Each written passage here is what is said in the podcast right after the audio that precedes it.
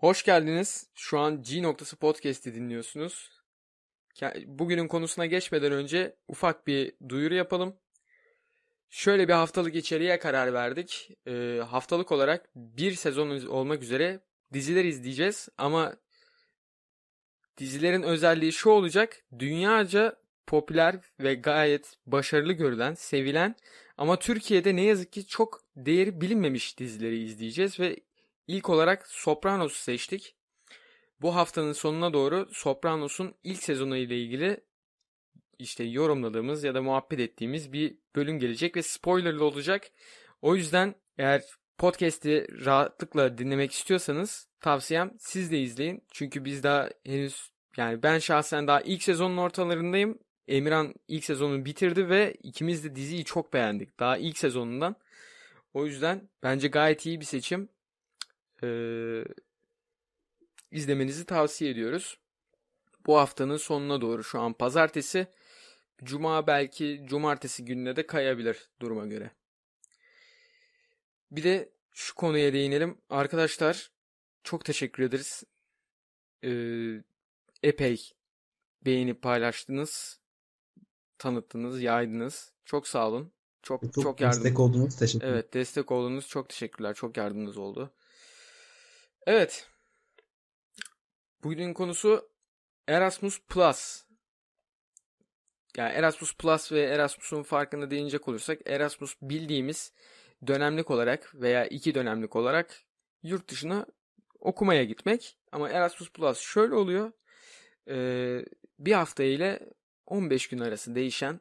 Türkiye'de genellikle lise öğrencilerini yolluyorlar ama benim mesela gayet 40-42 yaşında e, proje katılımcılarıyla beraber çalıştığım da oldu. Yani Türkiye'de genel olarak lise öğrencilerini yapıyorlar ama şöyle bir durum var. Siz de kendi projenizi yazarak, ulusal ajansa yollayarak e, üniversite öğrencisi olsanız bile böyle bir proje ayarlayarak siz de gidebilirsiniz veya siz de misafir ağırlayabilirsiniz. Şimdi ilk önce gittiğimiz ülkelerden bahsedelim. Ben 12. sınıftayken Slovakya'ya gittim. Emirhan sen nereye gitmiştin? Ben 10. sınıftayken Litvanya'ya gittim. Ee, şöyle söyleyeyim. Benim mesela projem bizim kendi ayırdığımız vakitle beraber işte 11 gün falan sürmüştü. Ee, böyle karşılıklı atışmalı olacak. Yani ben yani bizimkinde nasıl olduğunu söyleyeceğim. Emirhan onunkinde nasıl olduğunu söyleyecek. Kısacası böyle ikimiz de Erasmus tecrübelerimizi aktaracağız. Duruma göre eğer beğenilirse Erasmus esnasında eğlence yani makara olarak ne yaptık onlardan da bahsettiğimiz bir bölüm gelebilir. Sizinki mesela Ve eğer ki bu bölümlerden keyif alırsanız başka ülkelere gitmiş arkadaşlarımızla konuk edip diğer ülkeler hakkında sizin de bilgi sahibi olmanız için uğraşacağız. Aynen. O tarz bölümlerde gelebilir eğer yeterince ilgi olursa. Ki ben olacağını düşünüyorum çünkü Erasmus abi. Herkesin merak ettiği. Herkesin merak ettiği bir şey. Herkes üniversiteye abi ben Erasmus'a gideceğim diye geliyor çünkü. Evet ben bir yurt dışı göreyim ya artık Hı. demeye getiriyor sonunda. Erasmus'a gideceğim, İngilizceyi çözeceğim diye geliyor. Yani o yüzden başlayalım. Haydi başlayalım. Ee, şöyle söyleyeyim. Ben yani sadece Slovakya'ya gitmekle kalmayıp ben 3 tane projede bulundum şu ana kadar. Sadece bir tanesi Slovakya. Diğer ikisinde ben Türkiye'de ev sahibiydim. Yani misafir ağırladım. Şöyle söyleyeyim. Bizde projeler dediğim gibi 10 gün civarı oluyordu. İşte ilk günde ilk birkaç günde misafirler gelinir. Ya misafirler gelir. Onları daha çok tanımaya yönelik, kaynaşmaya yönelik etkinlikler yapılır. Bunlardan bir tane örnek vereyim. Ee, mesela bir yuvarlak oluşturuluyor. Ee, ortaya bir kişi geçiyor elinde tuvalet rulo kağıdıyla. Herkese tuvalet kağıdından şey çektiriyor işte parça çektiriyor. Mesela yani iki parça çektin veya senden sonraki dört parça çekti. Sen elinde kaç parça kağıt varsa diyelim üç parça kağıt var. Kendinle alakalı üç tane cümle kuruyorsun. Kendini tanıtacak. Tabii bundaki sıkıntı şu bazıları çok gaza geliyor. 10-15 tane çekenler oluyor. Onlar biraz fazla konuşuyor tabii. Sizde mesela ilk günlerde nasıl oluyordu etkinlikler Emirhan? Litvanya'dayken Bizde neler yaptınız yani? vardı. Bizde şöyleydi abi. İlk gün gittiğimizde em, bir tane kağıt oyunu oynatıldı. Sinkine benzer ama farklı. Bir tane köprü kurmaya çalışıyorsun ve her adım attığında altına bir tane kağıt koyuyorsun. Bu İşte karton olur, A4 kağıt olur fark Hı etmez. hı. Arkadaki insanlar senin adım attığın yere basmak zorunda. İlk iki grup şeklinde oluyor zaten bu. Zaten e, katılımcı sayısı yeteri kadar oluyordu her ülke için. Karma şekilde oynatılıyor. Bunun en tatlı yanı şuydu. Herkes birbirine sarılarak gidiyordu düşmemek için. Çünkü düştüğünüz anda isterseniz başta veya sonda onu kaybediyorsunuz. Ve biz şöyle bir ceza koymuştuk. Kaybeden kısım e, bizi yemeğe götürecekti. Çok tatlı muhabbetlere konuk olmuştuk bu sayede ve hani çok da güzel ilk günden başlamıştık ya muhabbet etmeye oyun Tabii sayesinde. tabii. Ya bu tarz etkinliklere icebreaker deniyor. Yani adından da anlaşılacağı üzere aradaki buzları kırmak, hani insanları kaynaştırmak üzere yapılan etkinlikler ve işin içinde eğlence olduğu için daha ilk andan arkadaş oluyorsunuz. Çok güzel bir şey bu. Hemen bir anda kaynaşıyorsunuz ve muhabbet başlıyor. O yüzden bu yani özellikle projelerin ilk günleri çok eğlenceli oluyor. Ortalar biraz daha mesela bizde öyle olmuştu. Daha projenin içeriğine yönelik etkinlikler oluyordu mesela. Mesela bizim Slovakya'daki projenin adı Move for Tolerance'tı. Yani hoşgörü için hareket et. Bu işte işin içinde hoşgörünün ve biraz da sportif etkinliklerin bulunduğu bir projeydi. İşte ne yapıyorduk bu etkinlikler es- esasında? Dışarı çıkıp bayağı bildiğin sportif etkinlikler yapıyorduk. Yani tenis falan oynuyorduk, voleybol oynuyorduk. Ee, onun dışında da bazı sunumlar falan oluyordu. Yani biraz zorlayıcı olabiliyor e, projelerin orta kısımları. Yani nasıl diyeyim? Üçüncü gün ve altıncı gün arası falan. Şu üç gün bir zorlu oluyor çünkü epey yoğun oluyorsunuz. Boş vaktiniz pek olmuyor. Bizde mesela şöyle bir şey yaptırmışlardı. Biz kısa film çekmiştik Slovakya'dayken. Ee, işte iki ekibe bölünmüştük. Orada hoşgörüyle alakalı tabii ki de çok amatör. Yani hiç kimse sizden profesyonel bir şey beklemiyor. Tamamıyla hani bir etkinlik olsun, bir bir şey yapmış olalım diye ama biraz da sizi uğraştıracak şeyler e, seçiyorlar tabii ki işin içinde biraz çaba olsun. Yani biraz da bir çalışma ortamı olsun yani ekip çalışmasını tadalım diye. Ben mesela orada çok bir şey yapmamıştım. Daha çok yani edit programlarıyla ilgilendiğim için ben orada bizim çektiğimiz e, şey editlemiştim. Kısa filmi editlemiştim. Ve bu etkinliklerin şöyle tatlı bir yanı oluyor arkadaşlar. Hani işinize kapanık biriyseniz, sosyalleşmekten yana çok bir nasıl diyeyim adımınız yoksa bu tarz etkinlikler sizi bu güvenli alanınızdan çıkar, çok rahat çıkartıyor. Çünkü e, nasıl diyeyim şu hissiyat oluyor. Ya abi diğerleri eğleniyor ben niye geri kalayım ki? Ben de gideyim. Tabii Ve tabii. bu sizin sosyalleşmenizi etkiliyor. Bir de güzel yanı abi oraya gelen herkeste şöyle bir şey var. Asıl zaten öyle dışarıda kendini bırakmak isteyenleri hemen hedefe alıp onu hemen işlerine çekmeye çalışıyorlar. Yani sizi dahil etmeye çalışıyorlar. Ya orada yani Ya bizim mesela konumuz hoşgörüydü ama öyle tiplere mesela hiç hoşgörü yoktu.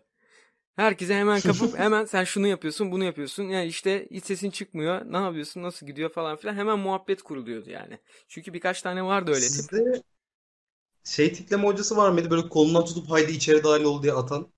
Tabii tabii öyle tipler çok vardı ya. Bizim atılgan bir e, ekipti yani bizimki. Bizde de çok vardı ve hani mesela o zamanlar ben çok fazla sosyal biri değildim. Hani içine kapanık bir insandım. O hocanın o hareket sayesinde ben dedim ki "Ya bu kadar kolaymış ya bu işler dedim ve ondan sonra gerisi geldi. Yani aynen utangaçlık yani hem bu bakımdan utangaçlık hem de İngilizce konuşmayla alakalı utangaçlığınızı tamamen orada kaybedebiliyorsunuz. Sadece birkaç gün içerisinde. Yani şöyle Ve söyleyeyim. arkadaşlar Tabii tabii. söylesen. Ha, şöyle söyleyeyim. Ee, benim oraya gitmeden önce iki kelimeyi bir araya getiremeyen arkadaşlarım artık 5. 6. günün sonunda takır takır İngilizce konuşuyorlardı. Yani şunu anladığınız zaman orada çok rahatlıyorsunuz. Abi kimse gramere dikkat etmiyor. Herkes öyle bir İngilizce konuşuyor ki hiç kimsenin umurunda değil ama herkes herkesi anlıyor. Zaten mesele bu. Şu an mesela aynı Türkiye'de olduğu gibi. Türkiye'de de hiç kimse e, dil bilgisi kurallarına dikkat etmiyor ama herkes birbirini anlıyor. Ya orada da aynısı oluyor. Onun farkına varıyorsunuz ve özgüven geliyor. En güzel yanı bir, bence bu Erasmus'un. Ben de bu noktaya değinecektim. Abi çünkü ilk başta insanın giderken orada aklına ya nasıl konuşacağım ya işteki ya tensi karıştırırsam işte yanlış kelime kullanırsam devrik cümle kurarsam ya karşımdaki beni anlamazsa diye kafamızın içinde soru işaretleriyle gidiyoruz. Tabii konuşmaya başladıktan sonra böyle olmuyor çünkü hani kendiniz de fark ediyorsunuz belli bir süre. Ya abi sen konuşabiliyorsun. Gayet de güzel anlaşabiliyorsun ve hatta şu oluyor abi orada genelin üstünde bir konuşma ser- performans sergileyebildiğinizi fark ediyorsunuz. Mesela şey olmuştu bana. e, benim konuşmam çok fazla iyi değildi 10. sınıfta. Çünkü yeni dil seçmiştim. Ve dediğim olay vardı kafamda. Ya konuşamazsam ya anlaşamazsam. Ama işte yurt dışının ve bu Erasmus'un size kattığı en güzel şeylerden biri bu. Dile maruz kalıp öğrenmek. Ve onu konuşmak zorunda olmanız. Çünkü yardım isteyeceğiniz zaman veya e, bir imkan yaratmaya çalışacağınız zaman tek yapabileceğiniz şey İngilizce konuşmak. Yani Türkçe konuşayım, beni anlasın işte el hareketleriyle acıktığımda şunu göstereyim, bana getirsin diye bir şey yoktu. Sizden konuşmanız bekleniyordu Ee, ve siz belli bir zaman sonra bunu çok rahat bir şekilde aşıyordunuz ve Berke'nin dediği gibi özgüven patlaması yaşıyorsunuz. Bir de orada mesela yardım konusunda aynen dediğin gibi orada mesela Türk'le bir hani bir, bir konuda yardıma ihtiyacın var. Acıktın, yemek vaktini soracaksın. Türk de bilmediği için mecburen yani mecburiyet e, olduğu için gidip İngilizce konuşup işte proje sahibi kimse veya oradan işte yetkili birine sorman gerekiyor. Ve bunu yani kendi dilinde yapamıyorsun doğal olarak. Bu da seni konuşmaya zorluyor. Ve şu çok güzel oluyor. Sen bunu yaparak çevre edinmeye de başlıyorsun insanların şeyiyle. Konuşma, konuşmandan dolayı ve başka insanların lehçesini duydukça kendi aksanını da geliştirmeye başlıyorsun. Mesela ben oraya gittiğimde how are you falan filan diye konuşuyordum mesela normal. How are you falan diyorum. Hiç böyle şey yoktu. Belli bir zaman sonra how are you falan filan demeye başlamıştım. Diyorum ki Emre Allah Allah ben bunu nasıl yaptım diyordum. Halbuki alışmıştım. Kulak aşinalığım gelişiyordu. Ya bunun en güzel örneği herhalde İngiltere'ye gidip yaşayan Türkler. Çünkü mesela orada İngiliz Evet. İngilizcesini öğrendikleri için direkt onu kapıyorlar. Yani siz de doğal olarak İngilizce konuşan insanların etrafında bulununca e sizin de doğal olarak konuşmanız onlara benziyor. Aynen öyle. Yani ilk birkaç gün Türk olduğunuz çok anlaşılıyor. Çünkü bayağı Türk gibi konuşuyorsunuz. Sonraki birkaç günde işler rayına oturuyor. Hatta e, fark edip kendileri de söylüyorlar zaten.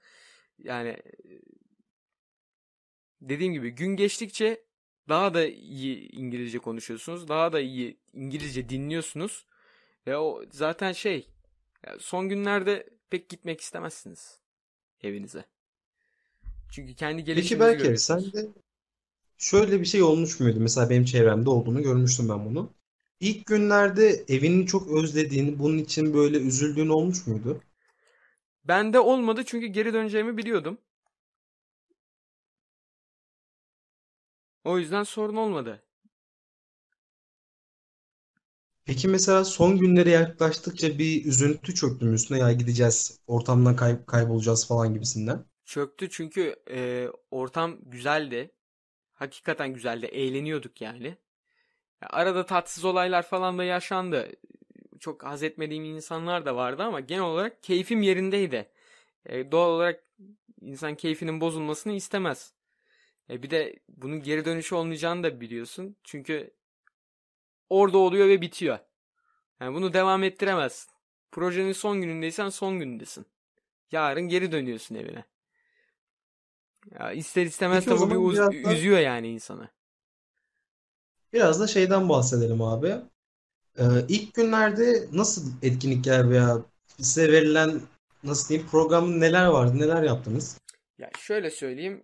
Bu konuda bizim mesela Türkiye'de yaptığımız şeylerle Slovakya'da yaptığımız şeyler yani ilk günlerde çok benzerdi. Zaten bunu bildiğim kadarıyla bütün projelerde aynı yapıyorlar. Dediğim gibi icebreaker'lar falan oynatıyorlar. Ama şöyle söyleyeyim. işte orta o hani 3 ve hani 6. gün 7. gün e, esnasında şunlar oluyor. Biz mesela Türkiye'deyken şöyle bir şey yapmıştık. Ee, mesela 5 tane Türk mü var bizim ekipte? Hepsi bütün ülkelerden birer kişi olmak e, üzere ekipler halinde işte akşam yemeği düzenliyor kendi evinde ve yani getirdiğin ekibe bir Türk akşam yemeğini gösteriyorsun. Tabii ki de bir, bir Türk akşam yemeğini gösteremiyorsun çünkü anneler döktürüyor. Ve hiç Tabii. yani ben öyle bir akşam yemeği görmedim. Çünkü o bir akşam yemeği değil. O bir ziyafet yani. Ne varsa yapıyorlar. Ne varsa. Akıllarına her geleni yapıyorlar. Ve zaten çok da yenmiyor. Ee, Avrupalılar bizim kadar iştahlı insanlar değiller. Ondan sonra onun da genel olarak kalanları ev halkı götürüyor. Yani başta bir stres yaşıyorlar. Birileri gelecek, misafir gelecek falan diye ama sonra da götürüyorlar yani yemekleri. Kendi yaptıklarını kendileri yiyorlar. Peki diğer kültürlerden senin damağına hitap eden yemekler var mıydı aralarında? Diğer kültürlerden ha şöyle söyleyeyim. Diğer kültürlerin yemek meselesine gelince ha, yaptığımız etkinliklerden bir tanesi de şuydu. Burada bir e, kız meslek lisesi vardı. Onun mutfağı vardı işte. Oraya biz bütün projeye katılımcılarını getirdik. Malzemelerini de verdik. Dedik ki yöresel yemeklerinizi yapın. İşte mesela hangi ülkeydi şu an hatırlamıyorum ama pembe soğuk bir çorba yaptılar. Turp çorbası. Ee, onu mesela hiç beğenmemiştim. İspanyollar patatesle böyle bir kendi yemeklerini yapmışlardı. Biz e, şey sarmıştık. Yaprak sarmıştık işte. Ee, sonra kermes yaptık. Bayağı e, bütün ülkelerin yaptığı yiyecekleri topladık. Gittik Kent Park'ta, meydanda açtık kermesimizi ve e, ilginç bir şekilde ben o kadar beklemiyordum. Çok yoğun ilgi oldu. Bayağı da güzel para kazanmıştık o gün. O da zaten e, bağlı olduğumuz kurumun, derneğin kasasına gidiyor. Bu büyük ihtimal pembe çorba Balkanlara özgü bir yemek. Çünkü Litvanya'da ben de yemiştim ondan. Ya turp ya da pancar çorbası. Tam hatırlamıyorum. Beğenmemiştim onu ya. Çünkü bir damak zevkine aşina değiliz ya. Evet. Peki Türk kahvesine veya o Turkish Delight diyoruz ya Türk lokumu olan tutumları nasıldı? Abi lokumu beğeniyorlar da ben kahveyi çok beğenen görmedim. Acı mı geliyor? Acı geliyor. Acı geliyor. Çok insana Ee, içirdim. Aa bak yaptığımız etkinliklerden bir tanesi de şuydu. Biz mesela burada e, halk pazarına sokuyorduk onları. Bildiğin burada pazartesi günleri pazar oluyor. Çok yabancıya şey aldırdım. Halı malı aldırdım. Keşke komisyon aa, alsaydım lan. Niye ben bunu hiç düşünmedim ki acaba zaman? İşte o zamanlar hiç ticarete kafam basmıyordu arkadaşlar. Bunları zamanla öğreniyorsunuz. Güzel para kazanırdım yani. Size denk gelirse mutlaka yapın. Sizde ya abi, zaten sizde mesela genellikle neler oluyordu? Sizin projeleriniz nasıl gidiyordu? Çünkü şöyle Abi söyleyeyim. ilk günlerde Yani bizim ya yani benim yaptığım projelerle senin e, yaptığın projelerin işlenişinin arasında epey bir fark var. Ya ilk günlerde hani dediğin gibi daha çok böyle insanların kaynaşmasını sağlamaya yönelik etkinlikler oluyordu ve genellikle okulda oluyordu Hı bizimkiler. hı. Ee, bazen bizi Litvanca dersine sokuyorlar. Yani ders sınıfları alıyorlardı bütün karma öğrencileri. Hani mesela atıyorum tarih dersidir, matematik dersidir. Ee, derslerin işleniş şekillerini gösteriyorlardı. Ee, ondan sonra bazen film gecesi yapıyorduk kendi aramızda. Ortak bir film seçiliyordu. Okulun tiyatro salonuna geçiyorduk ve orada izliyorduk. Yani kısa sürecek bir şekilde 45 dakika, bir saat de. Ee, bunların dışında işte bizim mesela eğle- Luna Park anlayış tarzında yerleri oluyordu tam onların da. Ama biraz daha farklıydı. Hani Türk Amerikan filmlerinde veya dizilerinde görürüz ya işte roller coaster'lar falan. Onların olduğu yerlere gidiyorduk karma bir şekilde. Ee, benim en sevdiğim Skyland'ti. Bu trambolinlerin olduğu bir yerdi sadece. Orada çok keyif almıştım. Bunların dışında hani dediğim gibi normal kafeye gidiyorduk. Kafelerde işte sohbet muhabbet ediyorduk. Tabii bunlar bizim free line dediğim zamanlarda gerçekleşiyordu. Onlar zaten kısıtlıydı. Saat mesela atıyorum sabah 9'dan 5'e kadar programa göre gidiyor. Ondan sonrası artık hostunun veya kendi isteğine bağlı şekilde gerçekleşiyordu. Yani senin dediğin gibi eğer haftanın ortasına geldiğimizde izle- işler biraz daha yoğunlaşır. Çünkü Ulusal Ajans bizden projenin amacına yönelik bir şeyler yapmamızı istiyordu. Ee, hani biz de stand tarzı şeyler açmıştık. İşte kendi Türkiye'den getirdiğimiz ya herkes kendi ülkesinden getirdiği şeyleri satıyordu. Bunu okulun içinde yapıyorduk. Ee, oradan gelen kazanç da proje ortaklarının belirlediği bir hayır kurumuna gitmişti. Çok hoşuma gitmişti mesela Çok hoş. Gerçekten çok güzel.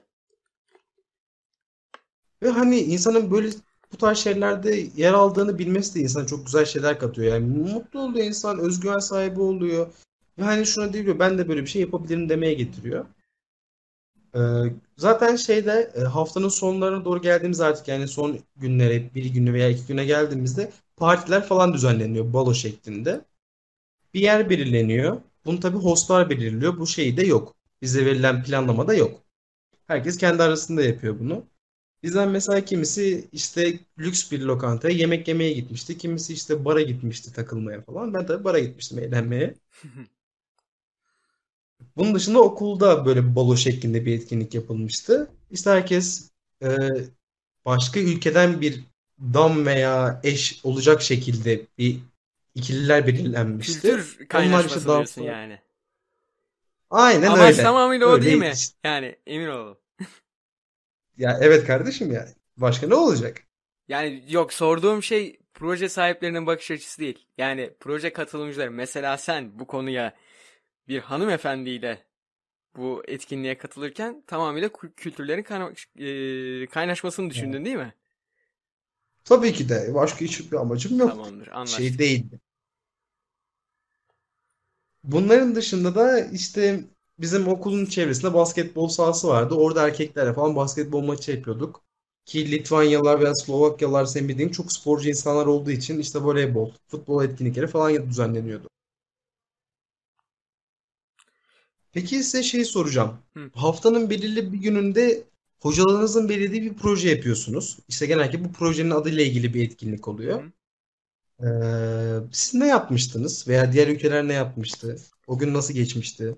Biz e, Türkiye'de yani Türkiye'deki projelerde yaptık bunu.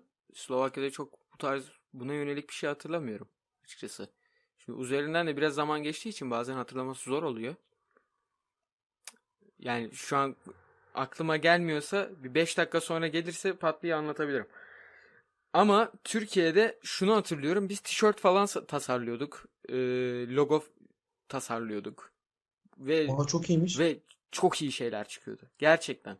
Sonra bunlar işte oylanıyordu falan. En yüksek oyu alan o projenin logosu oluyordu. Aa çok Sonra iyiymiş. biz işte bunu mesela internette bu projeyle alakalı içerik yayınladığımız zaman logo olarak seçilen e, logoyu kullanıyorduk. Tişörtlere falan bastırıyor muydunuz peki? Tişörtlere bastırmıyorduk çünkü onlar biraz tuzlu işler.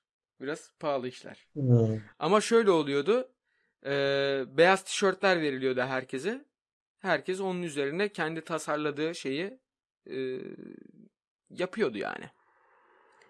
Mesela bizim şeyimiz vardı. Tişörtlerimiz vardı. İşte her projenin kendine özgü tişörtü vardı. Mesela tipik zaten o beyaz veya siyahtır. Üstünde o projenin anlamı neyse veya logosu neyse onun olduğu bir resim oluyordu veya logo oluyordu ve belirli başlı projeleri biz onlarla yapıyorduk. Çünkü değil mi hani ulusal ajans sizden bir etkinlik görmek ister şey yapar. Bunlar da bunun içine dahil oluyor. Bir de bizde mesela şey vardı. Hani sordum ya kültür bir, şey etkinlik yapıldığında falan ne yaptığında. Mesela biz Dillal oynamıştık Çorum yöresine ait. Mesela başka ülkeler e, neresiydi? Romanyalılar mesela kendine özgü kıyafet, kültürüne özgü kıyafetler gibi bir tiyatro oyunu yapmıştı. İspanyollar şarkı söylemişti. Çok güzel bir kültür alışverişi olmuştu. Bir saat, bir buçuk saat falan sürmüştü bu dediğim. Bizde bu tarz şeyler hani sen bunu az önce söyledin. Bizde bunlar hani planda olmuyor ama bizde mesela planda oluyordu. İşte kültür gecesi diyorduk biz bunlara. Mesela bunlar bir gecede yani bir gecede bütün kültürleri yapmıyorduk. Mesela 6. geceyi Türklere, Slovaklara bir de Romanyalılara ayırıyorlar. Biz mesela Türkiye'dekinde bir kız istemeyi e, yapmıştık. İşte Türk kahveleri dağıtılıyor bilmem ne işte. Bayağı role girmişlerdi yani. Orada bir İngilizce tiyatro yapmıştık bununla alakalı. Ve epey de beğenilmişti. Ondan sonrası zaten Peki şey olmuş ya muydu? bunlar şey oluyor. Ee, kusura bakma böldüm. Şey oluyor. Bunlar projelerin biraz daha son günlerine doğru oluyor ki hani dediğimiz gibi e, son günler daha çok eğlenceye yönelik. Ondan sonra zaten partiye bağlanıyor mevzu. Baya takılınıyor, dans falan ediliyor. Bazı şeyler kullanılıyor. 18 yaş altının kullanmaması gereken ki biz o dönem 18 yaşımızın altındaydık. Önermiyoruz ama siz bilirsiniz. Sonuçta Peki karışamayız. şey olmuş muydu? Siz yurt dışına çıktığınızda veya yurt dışından gelen insanlar için aa böyle bir şey var mıymış? ya?" Şaşırdığınız bir olay olmuş muydu? Onların çok hoşuna giden veya sizin gittiğinizde. Vallahi abi ben domuz etini çok beğenmiştim. Sayılıyor mu bilmiyorum ama ben çok beğenerek yemiştim. Bir de pizza da yemiştim. Hakikaten bayağı iyiydi yani. Hayatımda yediğim en iyi Peki- en iyi şeylerden bir tanesiydi. Yurt dışından gelenlerin, gelen öğrenciler Türkiye'nin en çok nesini beğenmişti? Vallahi bu biraz şeydir. Yani nasıl diyeyim? Etiket olmuş artık ama gerçekten misafirperverlik konusunda çok şaşırıyorlar. Beklemiyorlar. Bizi nedense daha soğuk bekliyorlar. Onu fark ettim ben. Yani bir duyuluyor yani habire diyorlar bir Turkish hospitality, Turkish hospitality ama beklemiyorlar. O kadar olmasını beklemiyorlar yani. Çünkü dediğim gibi mesela biz Hmm. hani bu akşam yemeği etkinliklerinde aileler hakikaten sanki eve bir şey geliyormuş gibi hani kural falan gelmiş, hükümler gelmiş gibi karşılıyorlardı onları. Yemekler, işte sohbet, muhabbet sürekli olarak işte çaydır, kahvedir, servisler falan filan beklemiyorlar. Yani o gerçekten şey gibi hissediyorlar kendilerini. Sarayda gibi falan hissediyorlar. Kendilerini özel hissediyorlar. Aynen aynen. aynen aynen kendilerini özel hissediyorlar. Bu normal bir şey aslında. Mesela biz üniversiteden döndüğümüzde annemiz babamız da aynı şeyi bize yapıyor.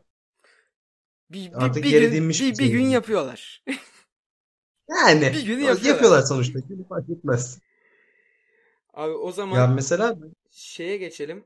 Bizim Erasmus'a gitmeden önce çok merak ettiğimiz ve Erasmus'a gittiğimizde cevabını aldığımız şeyler. Bunlardan bir tanesi de yeme içme. aynen. Mesela sizde yeme içme nasıldı proje esnasında? Ne tarz şeyler veriyorlardı? Veya Şöyle e, şey bak en büyük fark porsiyonları bir anlatır mısın? ya şimdi şöyle hani sen de baştayın ya onlar çok fazla iştahlı insanlar değildir diye. Aynen. Mesela bizde bir tabağın boyutu diyelim ki 15-20 santimse onlarda 10 santim falan veya daha az.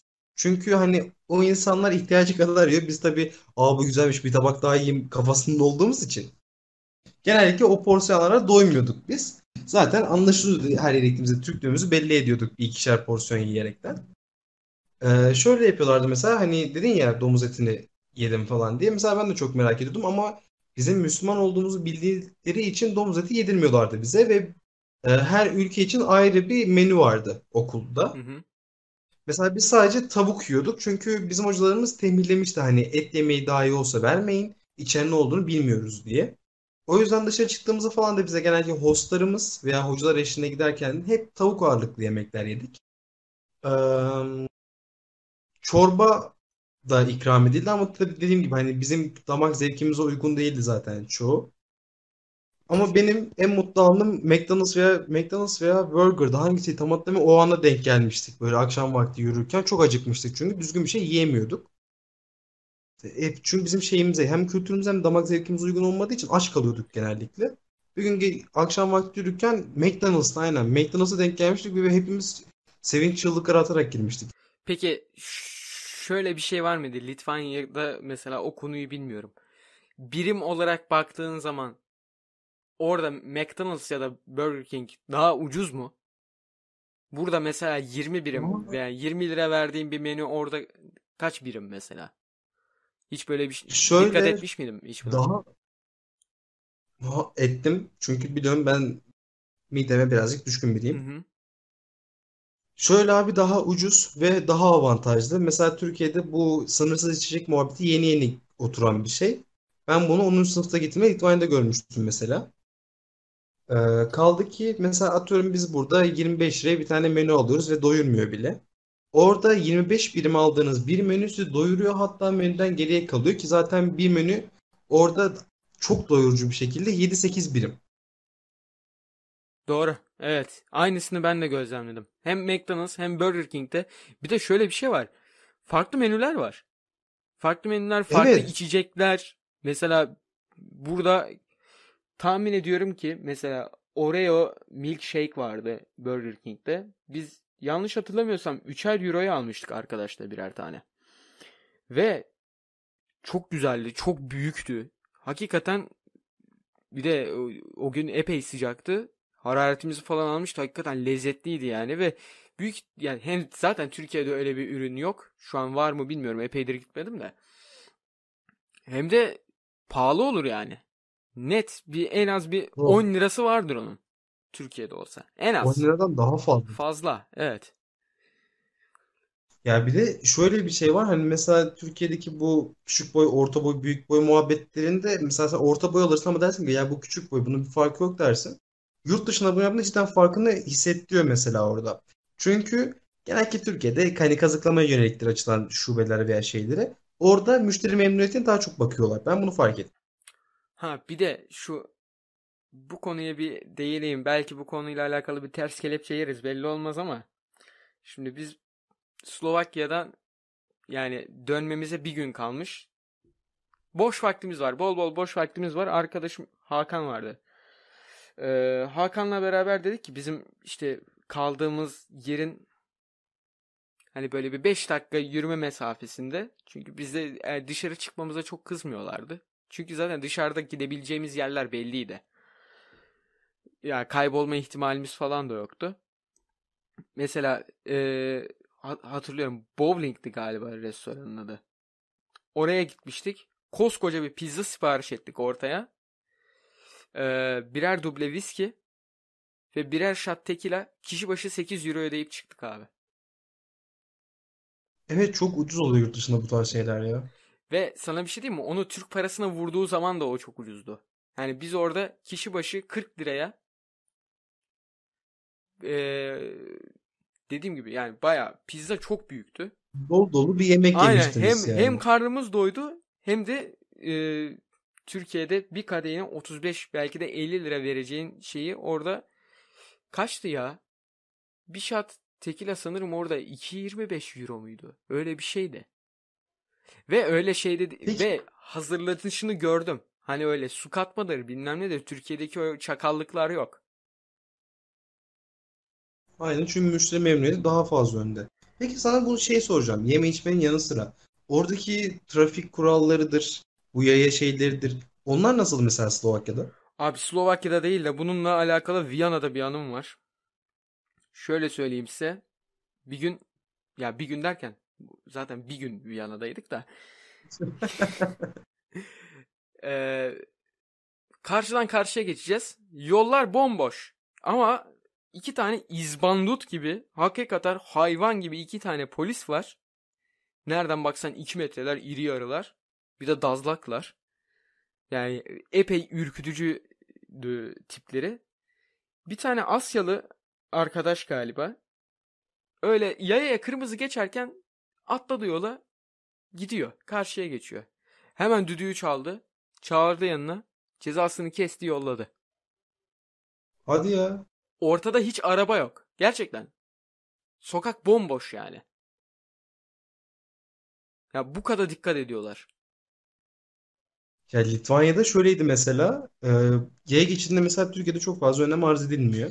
Hani çünkü otomobil sürücüsü her yeri kendi hakkı gördüğü için öyle bir şey yok. Sadece biri boyamış orayı ne olduğu umurunda değil. Bir gün Litvanya'dan karşıdan karşıya geçeceğiz. Çok da trafiğin yoğun olduğu bir caddeydi. Şöyle bir şey vardı ve ben çok etkilenmiştim cidden. Sen yola adımını attığın anda araba direkt duruyor. Hani Evet yavaş abi. diyeyim işte Evet aynısı doğru çok doğru. Harika bir şeye parmak bastın tebrik ediyorum. aynen debriyaja basayım yavaş yavaş geçeyim yok. Anında duruyor. Ve onun arkasındaki kişiler de bu nezaketi gösteriyor. İşte zaten bu ben geçene gidene kadar geçer bunlar. Ben hızımı kesmeyeyim muhabbeti yok. Adam hatta anında duruyor. Hani çevrede bir polis falan filan da yok. Bu insanların artık kendi yapısına işlemiş bir şey. Peki abi şunu da bir konuşalım. Ben mesela veya işte bir herhangi bir dinleyicimiz böyle bir projeye gidecek. Bu adama ne kadar para lazım? Şöyle gittiği yere göre değişir bunlar. Mesela ben Litvanya'ya giderken 150 euro ile gitmiştim. O zamanlar euro tabii 5 civarında bir şeydi. Şu an 8-9 bandında. Ben geri gelirken 65-70 euro gibi bir miktarla dönmüştüm. Çünkü çok fazla para harcayabileceğim bir şey yoktu. Kaldı ki hostlar zaten hani sen misafirsin biz ödeyelim şeklinde davranıyorlardı. Sizde nasıldı mesela bu durum? Abi bizde şöyleydi. Biz bir gün önceden gidip bir gün boyunca Viyana'da takıldığımız için felaket para harcadık orada. Ben cebimde 115 euro ile gittim. Ee, 70 eurosunu Viyana'da harcadım. Ve Türkiye'ye döndüğümde yani evimin önüne dolmuştan indiğimde cebimde bir kuruş bile para yoktu. Bir kuruş bile para yoktu. Bir de şey konusu çok önemli. Aynen dediğin gibi gittiğin yere göre çok değişir. Bunu en güzel ben su fiyatlarında anladım. Çünkü Viyana'da şu an nedir durum bilmiyorum ama bir şişe su bildiğimiz kaçtık mesela bu? 500 mililitre. 500 mililitrelik bir su 2 euro.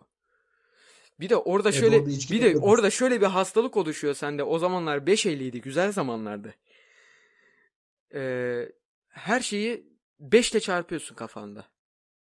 Evet ya. Evet. Oranın birimiyle asla Evet, düşünemiyordum. oranın birimiyle düşünemiyorsun çünkü yani cebinde o parayla Türkiye'ye döneceğin için cebine ne kadar para kalacak onu çok önemsiyorsun.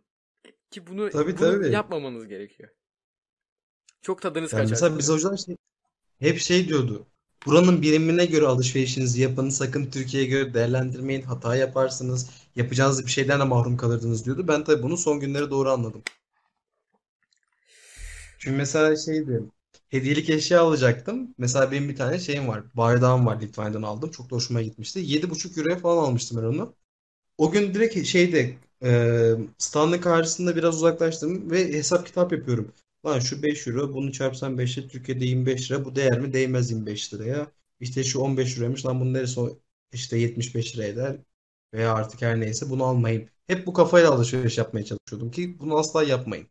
Ama şunu söyleyeyim. Yurt dışından gelenler yani misafirler öyle bir harcıyorlar ki yani adam sanki cennete gelmiş gibi e, hissediyor. Biz bir de sürekli olarak çok- onları tabii dövize götürüyorduk çünkü adamların paraya ihtiyacı oluyor sonuçta. Yani şu ne kadar? 5 lira. Fa- Yani nasıl ya diyor yani nasıl o kadar ucuz olabilir? Ya onlara göre ucuz. Ama Garibim bilmiyor. ama işte. yani onun ucuz dediği şeye ben ucuz diyemiyordum kesinlikle. Çok kötü bir histi. Şey oldu mu peki sizde? Ee, giderken yanınızda Türk lirası götürdüğünüz oldu mu? Ha. Bak onu e, bir uyarı olarak anlatayım arkadaşlara. Benim bir arkadaşım cebin yani cebindeki bütün parayı çevirmeden gitti ve Viyana'da döviz bürosuna girdi. Sormadığı için %50 komisyon aldılar. Yani epey bir parasını oraya kaptırdı. O yüzden mutlaka ya evden çıkmadan ya da işte diyelim yani euronun biraz zor olur bu aralar da en düşük olduğu zamanları falan bir e, kollayıp şey yapın. Paranızı dönüştürün öyle gidin. Yani en geç havaalanındayken paranızın tamamını dönüştürün. Peki siz Slovakya'dayken ulaşımınız nasıldı? Nasıl gerçekleştiriyordunuz bunu? Ulaşımımız yoktu. Çünkü ulaşımı gerektirecek bizde hiçbir şey olmadı ya. Ya bizde şeydi mesela buradaki işte normal atıyorum İstanbul kartı gibi veya Bolu kart gibi bir kart veriyorlardı ve bu kartta her şey dolum değil günlüktü. Mesela bir gün boyunca sen o kartı istediğin şekilde kullanabiliyordun. Ha. Ve misafir kartı vardı. Onlar biraz daha uzun sürüyordu ve e, nasıl diyeyim birinin eşliğinde almanız gerekiyordu onu. Mesela hostunuza gidiyordunuz. İşte hostunuz durumu anlatıyordu ve misafir kartı alıyordunuz kendinize. Onların süresi dediğim gibi daha uzun oluyordu. Valla onu dediğim gibi Slovakya'da hiç ihtiyacımız olmadığı için Slovakya'yı bilmiyorum. Ha sadece şunu biliyorum. Arada mesela e, dediğim gibi bizim kaldığımız yer çok fazla etrafında olan bir, bir şey olan bir yer değildi. Biraz köy gibiydi. E, başkente yanlış hatırlamıyorsam Bratislava'ya 2 2,5 euroya mı ne otobüsler yani dolmuş gibi şeyler gidiyordu. E, bizim birkaç tane arkadaş öyle gitmişti. Öyle gezmeye falan gün içerisinde. Böyle otobüsler aracılığıyla yani. Bu arada e, şu an 41 dakika falan olmuş. Son bir şeye konuşalım. Ondan sonra bu bölümü bitirelim. Emirhan. Canım. Erasmus tecrübendeki en unutamadığın, en böyle yani seneler geçse de ulan şu, şu çok iyiydi be dediğin anı yani. Onu bir anlat. Ee, anlatayım çok utanç verici bir an ama çok da hani keyifle eğlenerek anlattığım bir anı. Bir gün işte buz pateni yapmaya gittik bir tane alışveriş merkezine. Tabii ben dengemi çok iyi ayarlayan bir insan değilim. Yani bu patenleri, kaykaydır falan. O zaman tabii insanlar bana yardım ediyor bu işi yapmam için. İşte kızlar geliyor kolumdan tutuyor. İşte ben korku garanti sunucusuna gidiyorum alışma süreci var. Bir an gaza geldim böyle dedim herhalde ben oldum artık yaparım. Korkuklardan uzaklaştım ve tam orta yere doğru gitmeye başladım. O zamanlarda Thomas diye bir arkadaş vardı. O tabii iri, bayağı iri ve uzundu. Ve o bana kollanacak Emin diye koşmaya yani üstüme gelmeye başladı. Tabii ben de korkudan korktum ve heyecanlandım çünkü ne yapacağımı bilmiyorum. Zaten zar zor ortaya gelmişim. Abi biz üst üste çarpıştık ve pat diye yere çakıldık. Tabii soğuk artı bir de üstümde kamyon çarpmış gibi bir adam var. Canım da acıdı. Tabii sonra bizim başımızı toplandılar bir şey oldu mu acaba ettim falan diye. İşte kaldırdılar ettiler ve baktığımızda düştüğümüz et çatlatmıştık. Hani o buz çatlamış nasıl becerdik bilmiyoruz. Ve tabii o korkudan sonra da herkes bir 15-20 dakika daha dolandı ve terk etmiştik alışveriş merkezine. Güzelmiş bu arada. Yani bence utanılacak hiçbir şey yok. Yani yıllar sonra hep aynı dediğin gibi bence zevkle anlatılacak bir ana. Abi, Torunlarıma anlatacağım. Heh, benim unutamadığım şey şuydu. Bizim kaldığımız yerin arka tarafına doğru çok küçük bildiğin nasıl desem ne, neye benzetebilirim bunu? Bir birane. Ama aile işletmesi bir de çok küçük bir aile işletmesi. Yani böyle çok tatlı bir restoran veya bar veya Vahşi Batı'daki bir salon gibi düşün. Oraya gidip hı hı. biz Şampiyonlar Ligi finalini izlemiştik. Hadi ya. Ve 10-12 kişi kadar hep beraber gitmiştik. Slovak bir tane çocuk vardı. Vincent. O bizi götürmüştü. Bütün içecekleri falan o ayarlamıştı ama orada biraz şey yani maçı bitiremeden kalkmak zorunda kalmıştık. Abi çok iyiymiş ya. Gerçekten çok güzeldi. Hani bu Irish pub mantığı değil mi? Herkes orada maçı izliyor keyifli falan. Yok çok Irish tarzı değil de ee, nasıl diyeyim? Yani içeride masaların olduğu ufak başka bir oda vardı. Orada da televizyon vardı. Ee, oraya geçtik hepimiz. Aldık içeceğimiz şeyleri. Bir de e, şöyle bir şey vardı. Biraları falan kendileri yapıyorlarmış. Vincent sonradan bize söyledi. Tam yani aile mekanı. Her şeyi kendileri yapıyorlar. Abi çok iyiymiş ya. Orada aslında bir yemek yemek isterdim ya. Niye hiç aklıma gelmedi acaba? Her neyse. Bir gün olur ya. Arkadaşlar nereden baksanız 45 dakikayı devirdik. Eğer bu Erasmus muhabbetlerine ilgi gelirse dediğimiz gibi devamını da çekeriz. Zaten aklımızda olan bir şeylerde ya şey aklımızda olan konseptlerden bir tanesi bunu şöyle devam ettirmek. O da başka ülkelere giden arkadaşları podcast'imize çağırıp onların tecrübelerini dinlemek istiyoruz. Böyle. Umarım bu podcast G noktanıza dokunmuştur. Bizi Instagram hesabımızdan YouTube e, üzerinden de abone olursanız iyi olur. Aynı zamanda kişisel hesaplarımızdan da takip edebilirsiniz. Bunların hepsi YouTube videosundaki açıklama kısmında olacak. Veya söyleyeyim direkt Instagram hesabı podcast g.c ee, YouTube hesabımıza da direkt g noktası podcast yazarak ulaşabilirsiniz. Kişisel hesaplarımızda dediğim gibi oradan ulaşabilirsiniz eğer takip etmek isterseniz. Bu kaydımız burada bitti.